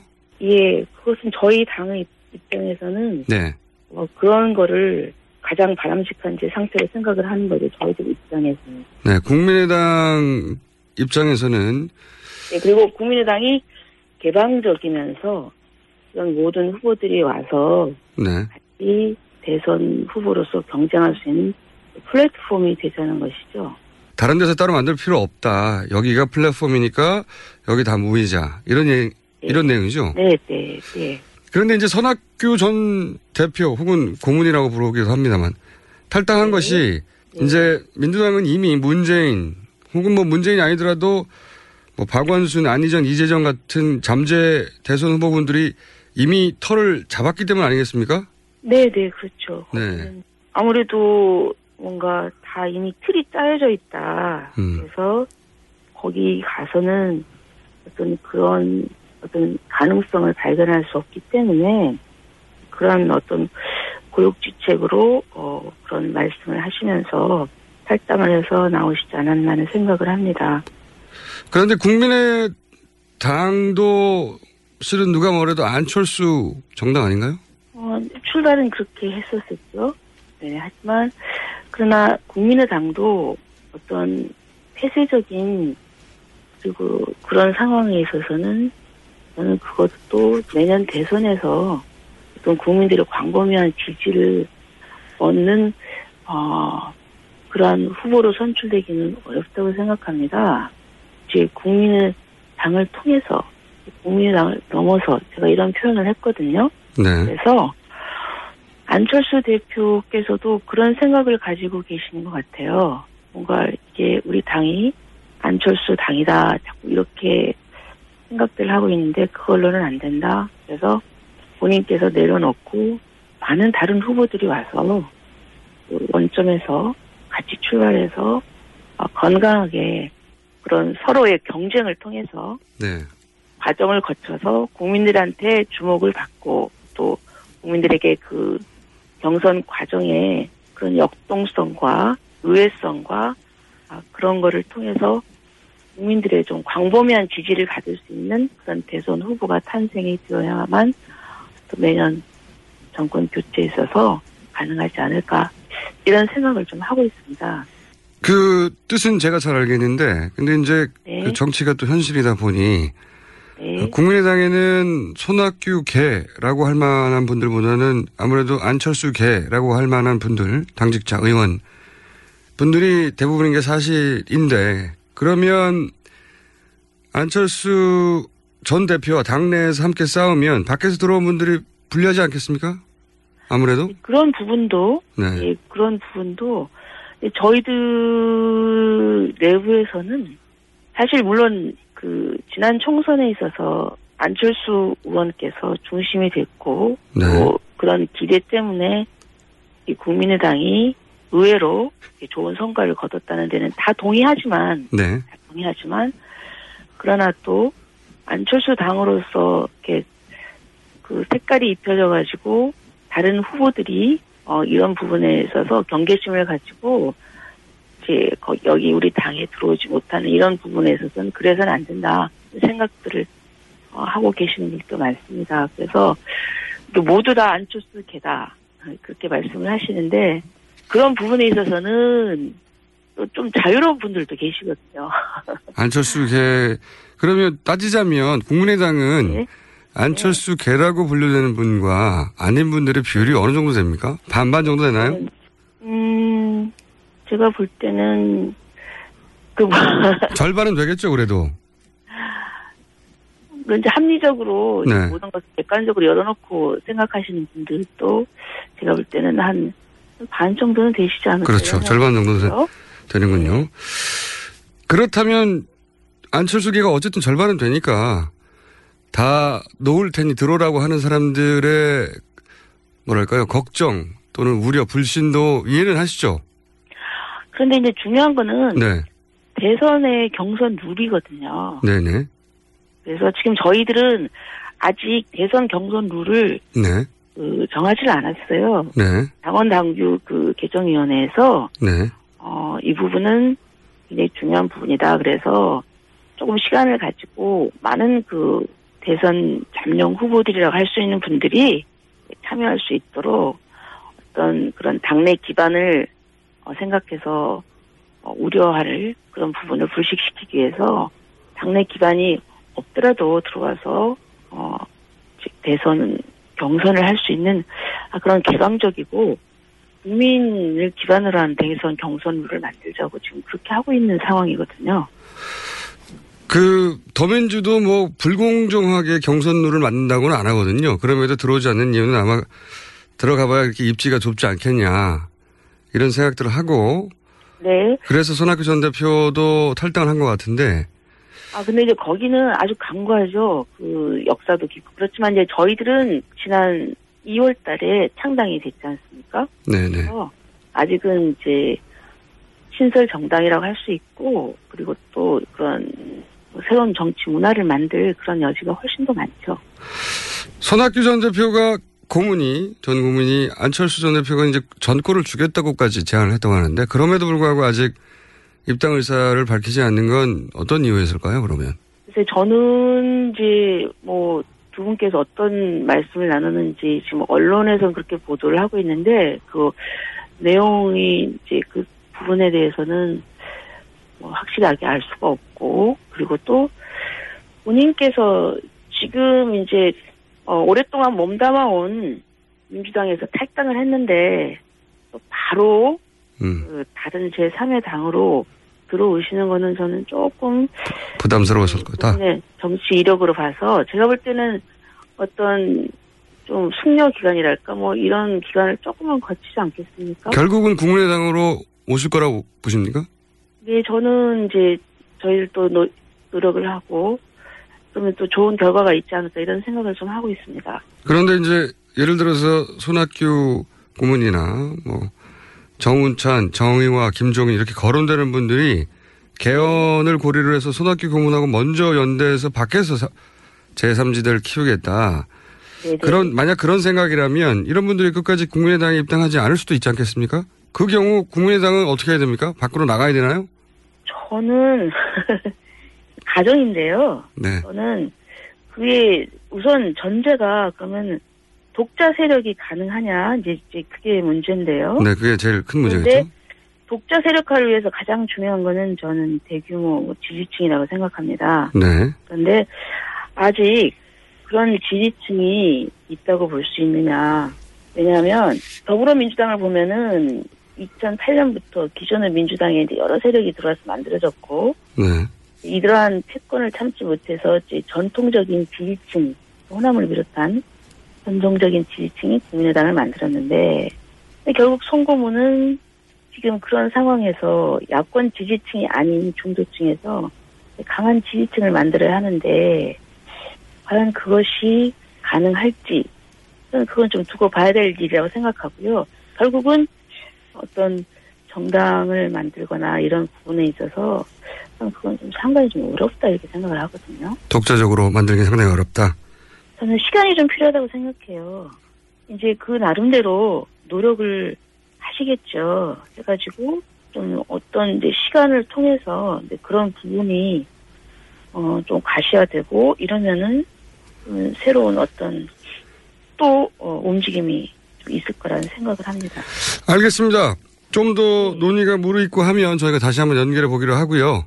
네. 네, 끊기 전에 짧게 한 가지만 질문드리면 결국은 국민의당 창당부터 뭐 자, 제3지대론까지 민주당은 민- 문재인 당이기 때문이 문재인 당이기 때문에 안 된다 이런 문제의식이 있는 것 같은데 그러니까 문재인 전 대표가 왜 그렇게 문제죠? 정당이라고 하는 것은 결국 민주주의의 아주 기본적인 단위 아닙니까? 그 네. 당내 민주화라는 게 상당히 중요한 것인데 제가 볼 때는 밖으로는 어떤 민주 이런 부분을 외치지만 당내에서 당의 운영에 있어서는 당내 다양한 목소리나 이런 부분을 인정하지 않고 그리고 또 결국은 지난번에 2015년도죠 작년에 그 보궐선거에서 패배했을 때 책임을 졌어야죠. 그러나 절대 책임지는 모습을 보이지 않았습니다. 그러나 다른 사람에 있어서는 보궐선거의 실패라든가 이런 부분에 있어서는 아주 가혹하리만치 책임을 그 추궁하면서 정작 본인의 경우에는 그런 책임을 지는 모습을 보이지 않았던 이런 부분에 있어서 지도자로서는 그래서는 안 된다는 생각을 하는 거죠. 알겠습니다. 그런데 야권 지지자 사이에서 그 문재인 전 대표가 지지율이 더 높게 나오는 거는 그러면 그 정체를 잘 몰라서 그런 겁니까? 글쎄요, 이제 그 부분은 각자의 법 판단에 맡기겠죠. 그럼에도 불구하고 그 그런 게 나온다고 하는 것은 이제 전통적인 민주당에 대한 지지도 있을 것이고 또 정치인이라고 하는 것이 또 뭐 여러 가지 다양한 측면이 있지 않습니까? 뭐 호불호나 이런 부분도 다른 부분이 있을 수 있으니까요. 알겠습니다. 이 보고서에 대한 내부 논의가 좀 무르익고 하면 어 그럼 다시 한번 연결해서 진행된 이야기들 다시 들어보도록 하겠습니다. 오늘 말씀 감사합니다. 네, 네, 감사합니다. 네, 지금까지 국민의당 조배숙 의원이었습니다.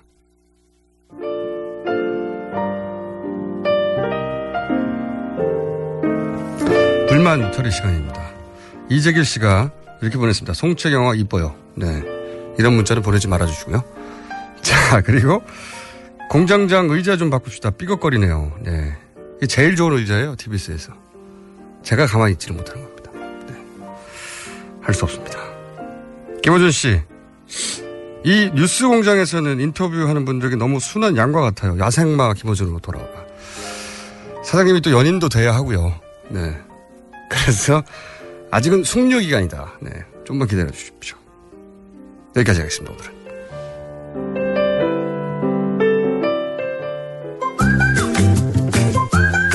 음. 자, 어, 바보 철학자죠? 네. 첫 시간에. 첫 시간에 남산으로 가가지고 못 왔던 강신주 박사님 나오셨는데 오늘 주제가 굉장히 독특합니다. 등산복과 철학. 그렇죠. 등산복과 철학. 등산복과 철학 사이에 어떤 상관관계가 있는지 모르겠는데 저희 작가가 죄송합니다. 저희 작가가 이 코너를 이 주제를 뽑았어요. 근데 기사를 하나 같이 뽑아줬는데 가을사는 아웃도어의 패션 쇼장이다. 뒷산을 갈 때도 고가 등산 용품으로 중무장을 했다. 이제는 약수터 복장이 사라졌다. 이런 기사예요. 그러니까 문제의식이 이런 것 같아요. 그러니까 겨우 뒷산을 가는데 어, 그럼 뭐, 뭐 운동화하고 트레이닝복 입으면 되는데. 예. 그래서 약수터 가듯이 가면 될 걸 우리나라가 에베레스트 산도 있는 거 아닌데 이렇게 고가의 등산복으로 등산복, 등산화, 배낭, 장갑, 수팅, 모자, 스카프, 풀 패키지로 이게 너무 과한 거 아니냐. 이런 문제의식인 것 같은데. 이제 이제 그 표면적이죠. 이제 그 이 등산이라는 걸 이제 크게 보면 네. IMF의 IMF 구제 구제 금융 사태 1997년 그 후폭풍으로 생긴 거거든요. 아, 그래요? 여기도 보면 2000년대 네. 들어서 이런 아웃도어 패션이 유행이 됐다고 하던데. 그러니까 이게 별게 아니라 이렇게 뭐예요. 그 저기 저 뭐야 정리 해고인데 사실은 6개월 뒤에 복직되겠다 이랬을 때 그 남자들이나 직장인들이 어디 갔냐면은 도시락 들고 간악산 북한산 갔어요. 근데 6개월 뒤에 안 됐다고 그러다 보니 한참 전이니까 양복 입고 다니기가 힘든 거예요. 사실 그때부터 우리가 이게 폭발하기 시작을 했는데 그래서 사실 상당히 슬픈 운동이 등산이고 이 돈이 많으면 아니 저 부산 같은 데 가보셨죠. 어, 네. 선착장에 요트 있는 곳. 네. 그래서 딱 그래요. 서민들이 진짜로 어떻게 좀 가시할 때도 없고 자랑할 때도 없고 그런 게 사실은 이게 산인데 그- 그거를 가지고 아니 그러면 뭐 하고 그냥 다 설악산 같은 거 저기 추링 입고 가야지 박수를 쳐줄 거예요. 조난 당하면 어떡하려고. 아 이게 네. 애절한 스토리가 있다. 애절하죠. 그 바닥에 한번 생각을 해보세요. 어르신들이라든가 뭐 연금 생활하든지 간에 간신히 생활하는 사람들이 운동할 수 있는 곳이 어디 있겠어요. 헬스장 가면 연회원권이나 뭐 그거 끊어야 되지. 우리가 사실 갈 데가 없다고요. 그래서 돌아보면은 그나마 그걸로 이제 운동도 하시고 이렇게 그거는 있어요. 하다 보니 어 쟤랑 옷이 비슷하네. 뭔가 좀 다른 옷을 입어야 되겠네. 요건 분위기가 생기는데 전체 문맥은요. 서민 운동이 된 거예요. 그래서 그거 자체에서 뭐 음. 이 유행은 IMF 시- 본격적으로 시작됐다. 아, 시작했죠. 우리 등산 인구의 발달은. 그리고 음. 산을 딱 보다 보니까 그걸 안, 게, 안 거예요, 이제.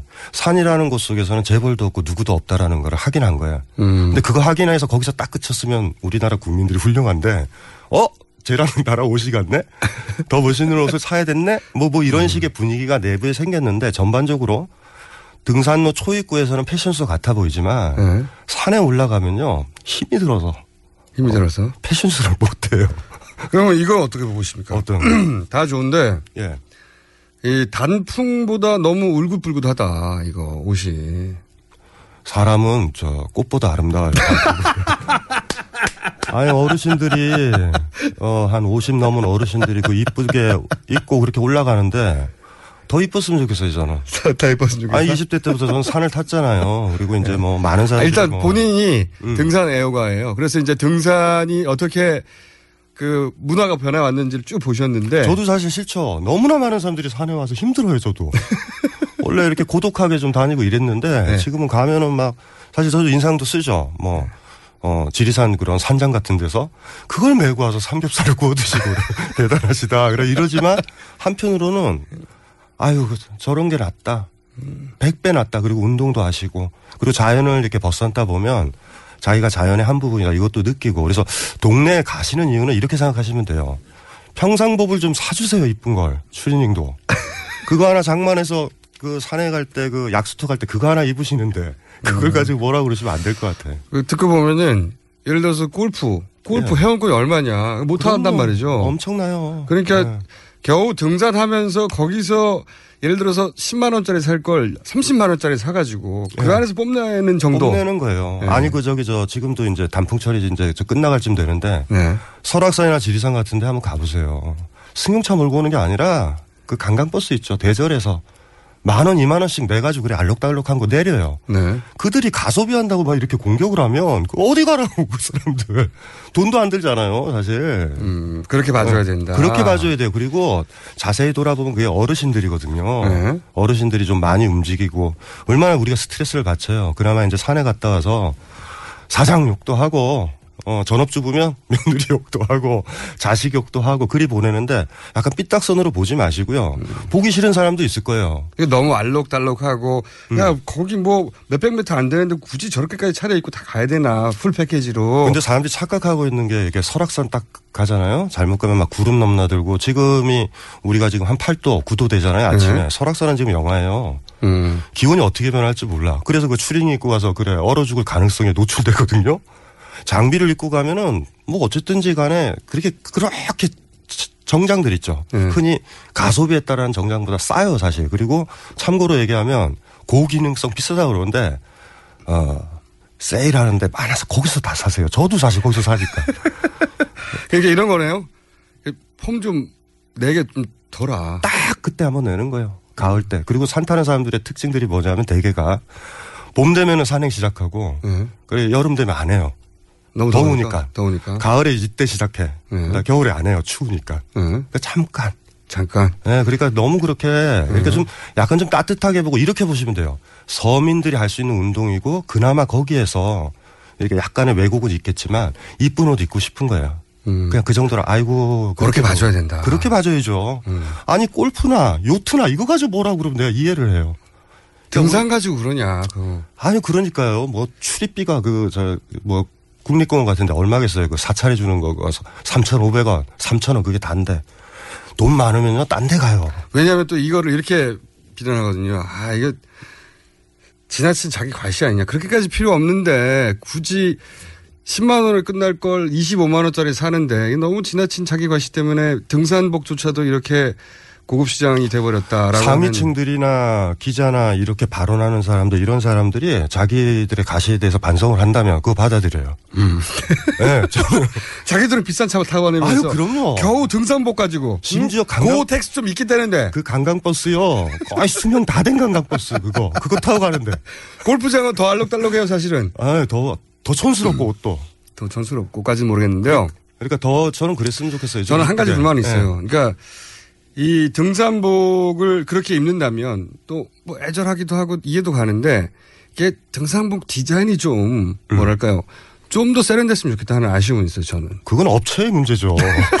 그렇지. 업체의 문제지. 업체가 좀 예쁘고 고상하게 좀 만들어주면 되는데 네. 그게 이제 왜 알록달록이 됐냐를 잘 생각해 보시면 어르신들이 있는구나를 딱 아실 거예요. 업체도 어르신들 타켓인 거야. 음. 그러니까 동네에서 이제 시간이 많고 은퇴했고 자식들한테 돈 받잖아. 실제 요즘 산에 가면 그런 분들일수록 많죠. 더 알록달록합니까? 어르신 나이가 들수록 얼룩 알록달록 알록달록 하죠. 더 원색으로 가요? 어 그러니까 더 그러니까 왜냐하면 왜 옛날에 어느 시인이 그랬잖아요. 여자가 나이가 들게 되면은 자꾸 반지가 늘어난다. 자기의 어떤, 젊었을 때 어떤 시인이 그랬어요? 기억은 안 나요 시인 때문에. 거기가 확 떨어지는데. 예. 자기의 외모가 누추하면 그걸 메꾸는 거야 장식으로 여자가 음. 화장이 짙어지고 음. 그러니까 한 50, 60, 70 먹은 할머니가 화장이 짙어질 때 이렇게 보시면 된다고 옛날에 젊었을 때 무슨 마지막으로 이뻐지려고 하는구나 음. 그래서 등산복이 왜 알록달록하냐면 절대 까먹지 마셔야 돼요 40대, 50대, 60대들이 있기 때문에 그래요. 음. 그러니까 그게 우리 사회에서 보면 어떻게 보면 외롭고 쓸쓸하고 그렇게 움직이시고 운동하시는 분들이라 이렇게 보시는 게 제일 좋을 것 같아요. 자기의 지나가는 청춘에 대해서 그것도 있어요. 예. 그때 젊었을 때는 오히려 이런 알록달록한 못 입었었는데 너무 튀어서 네. 심지어 자식들이 잘 못 해주니까 그거라도 입어서 자식들은 자식들 칭찬 가게 해주려고 그럴 수도 있어요. 자, 그럼 등산복을 가능하면 원색으로 좀 비싼 고텍스 중- 중심으로 이렇게 사드려야 되겠네요. 이쁜 걸로 사주세요. 그러니까 어디 나가서 왜냐 이쁜 거면 자랑하고 싶으시잖아요. 네. 그러면은 이제 그분들이 가서 자랑할 데가 없는 거구나 지금. 없어요. 등산할 때 서로 입은 거 보면서 그러니까 이렇게 생각하시면 돼요. 고텍스니 이렇게 물어보고 평상시 입고 다니시는 부모님들이나 40대, 50대, 60대 옷을 네. full set로 다 갖춰주세요. 아예. 그건 다 안 좋고 고텍스 하나 달랑이야. 그럼 뭐 입고 나가겠어요? 아, 그렇지, 그렇지, 그렇지. 그, 아, 그렇게 생각하는 게 이해가 됩니다. 네. 부모님들이 입는 옷이 네. 대부분 자식들 좋은 거 입히고 부모님들은 싼 거 입어요. 없어요, 그래. 그런데 그분들의 유일한 사치가 거꾸로 그렇죠. 그 고텍스다. 얼마 전에도 저기 산에 가봤는데 딱 보면은 나이 또래가 나오거든요. 어떤 분들은 야 이제 이제 나이도 있으니 단풍 구경 한번 제대로 하자. 이래서 장비 갖춰 있- 있는데 사실 옷이 자켓이 고텍스도 아니에요. 그 근데 뭐- 뒷산 갈때 이거 입는 건 어떻게 해요? 그거밖에 없다니까 옷이 좋은 게. 그래서 이걸 좀이 기사, 이 기사 이름 뭐, 누구야? 좀 애정을 가지고 봤으면 좋겠어요. 그리고 이게 연합뉴스 발인데요, 이 뉴스. 이 기자 큰일 난, 불러가지고, 저 연락처 드릴게요. 아, 그렇게 바라볼 수 있다. 사실 이게 쉽게 이런 기사 쓰면 쉽게 동의가 돼요. 젊은 사람들은. 아, 그렇지. 너무 비싼 것 같고, 너무 알록달록해. 너무 촌스러워. 근데 좀 한꺼풀만 들여다보면 그게 그렇지가 않다. 그게 중장년층 이상의. 외로움도 있고. 외로움도 있죠. 거기가 또 사람들 나와서 음식도 같이 나눠. 자기 과시를 해봐야 겨우 그 정도다. 그 정도예요. 그 정도 우리 봐주자. 예. 왜냐하면 훨씬 어마어마한 규모의 자기 과시를 우리가 더 보고 있지 많죠. 않냐. 그거는 마치 문화인 것처럼 고급 지향인 것처럼 이러다가 음. 그분들 다 출인이 있고 설악산 가게 이렇게 이거 어떻습니까? 예. 등산은 그렇다고 쳐요. 근데 이 옷을 입고 예를 음. 들어서 어디든지 가시거든요. 해외 여행도 가시고 이 옷을 가시죠. 입고 무도 회장도 가시고. 음. 이건 왜 제가? 누누이 얘기했잖아요. 다른 옷을 좀 사드리세요. 더 비싸고 더 좋은 옷이 있으면 그걸 입고 할 텐데 당연히 가죠. 본인이 가진 것 중에 예를 들어서 점퍼가 30만 원대는 이거밖에 없는 거예요. 제일 멋있는 거예요, 그게. 아 본인 입장에선 예. 아, 이 애절한 이야기고. 슬퍼요. 그래서 아까 얘기했잖아. 1997년 IMF 이후에 등산 인구가 늘었다가 포인트예요. 근데 이 예. 이런 등산복은 이렇게 입으라고 하는 것과 관련한 어떤 철학자가 있나요 혹시? 없죠. 아, 오늘은 완전히 그리고 어떻게 보면 산을 좋아했고 20대에서부터 산 탔던 한 30년 탔던 사람으로서 네. 산을 타서 정상 부분에서 알록달록 왔을 때 저는 이래요. 아, 그래도 좋은 거 입고 와서 만약에 비바람이 불면 좀 괜찮으시겠다. 그것도 예쁘다. 음. 저는 이렇게 보고 있거든요. 근데 등산로 초입구에서 올라가는 거 보고 비하는, 비하지 않았으면 좋겠어요. 음. 알록달록에 섞여서 그 나이 드신 분들이 애써서 올라가는 거 따라서 같이 올라가면 이 얘기 못 해요. 제가 봤을 때. 음. 그래서 저는 예뻐요. 아이고, 그래도 알록달록 자랑하러 산에 오셨으니 건강해지겠다. 그분이 홍윤숙 시인이라고 저한테 문 저희한테 문자가 왔네요. 예, 장식론. 어유 이렇게 작가가 금방 찾나요? 아니요, 저희 시청자 이사 이구 쓰시는 분이 아. 이분이 이 코너에 나오셔야 되겠는데 뭘 네. 알지도 못하면서 거론을 하시고. 아, 홍윤식 씨는 장식론 맞아요. 장식론. 시, 네. 시 제목이. 자, 오늘은 철학 얘기를 하려고 했더니 어, 등산협회 대변인으로서 말씀을 하셨습니다. 지금까지 강신주 철학 박사, 바보 철학 박사죠? 누군지도 모르면서 거론하는 오늘은 여기까지고요. 예, 고맙습니다. 저는 내일 다시 오겠습니다. 안녕.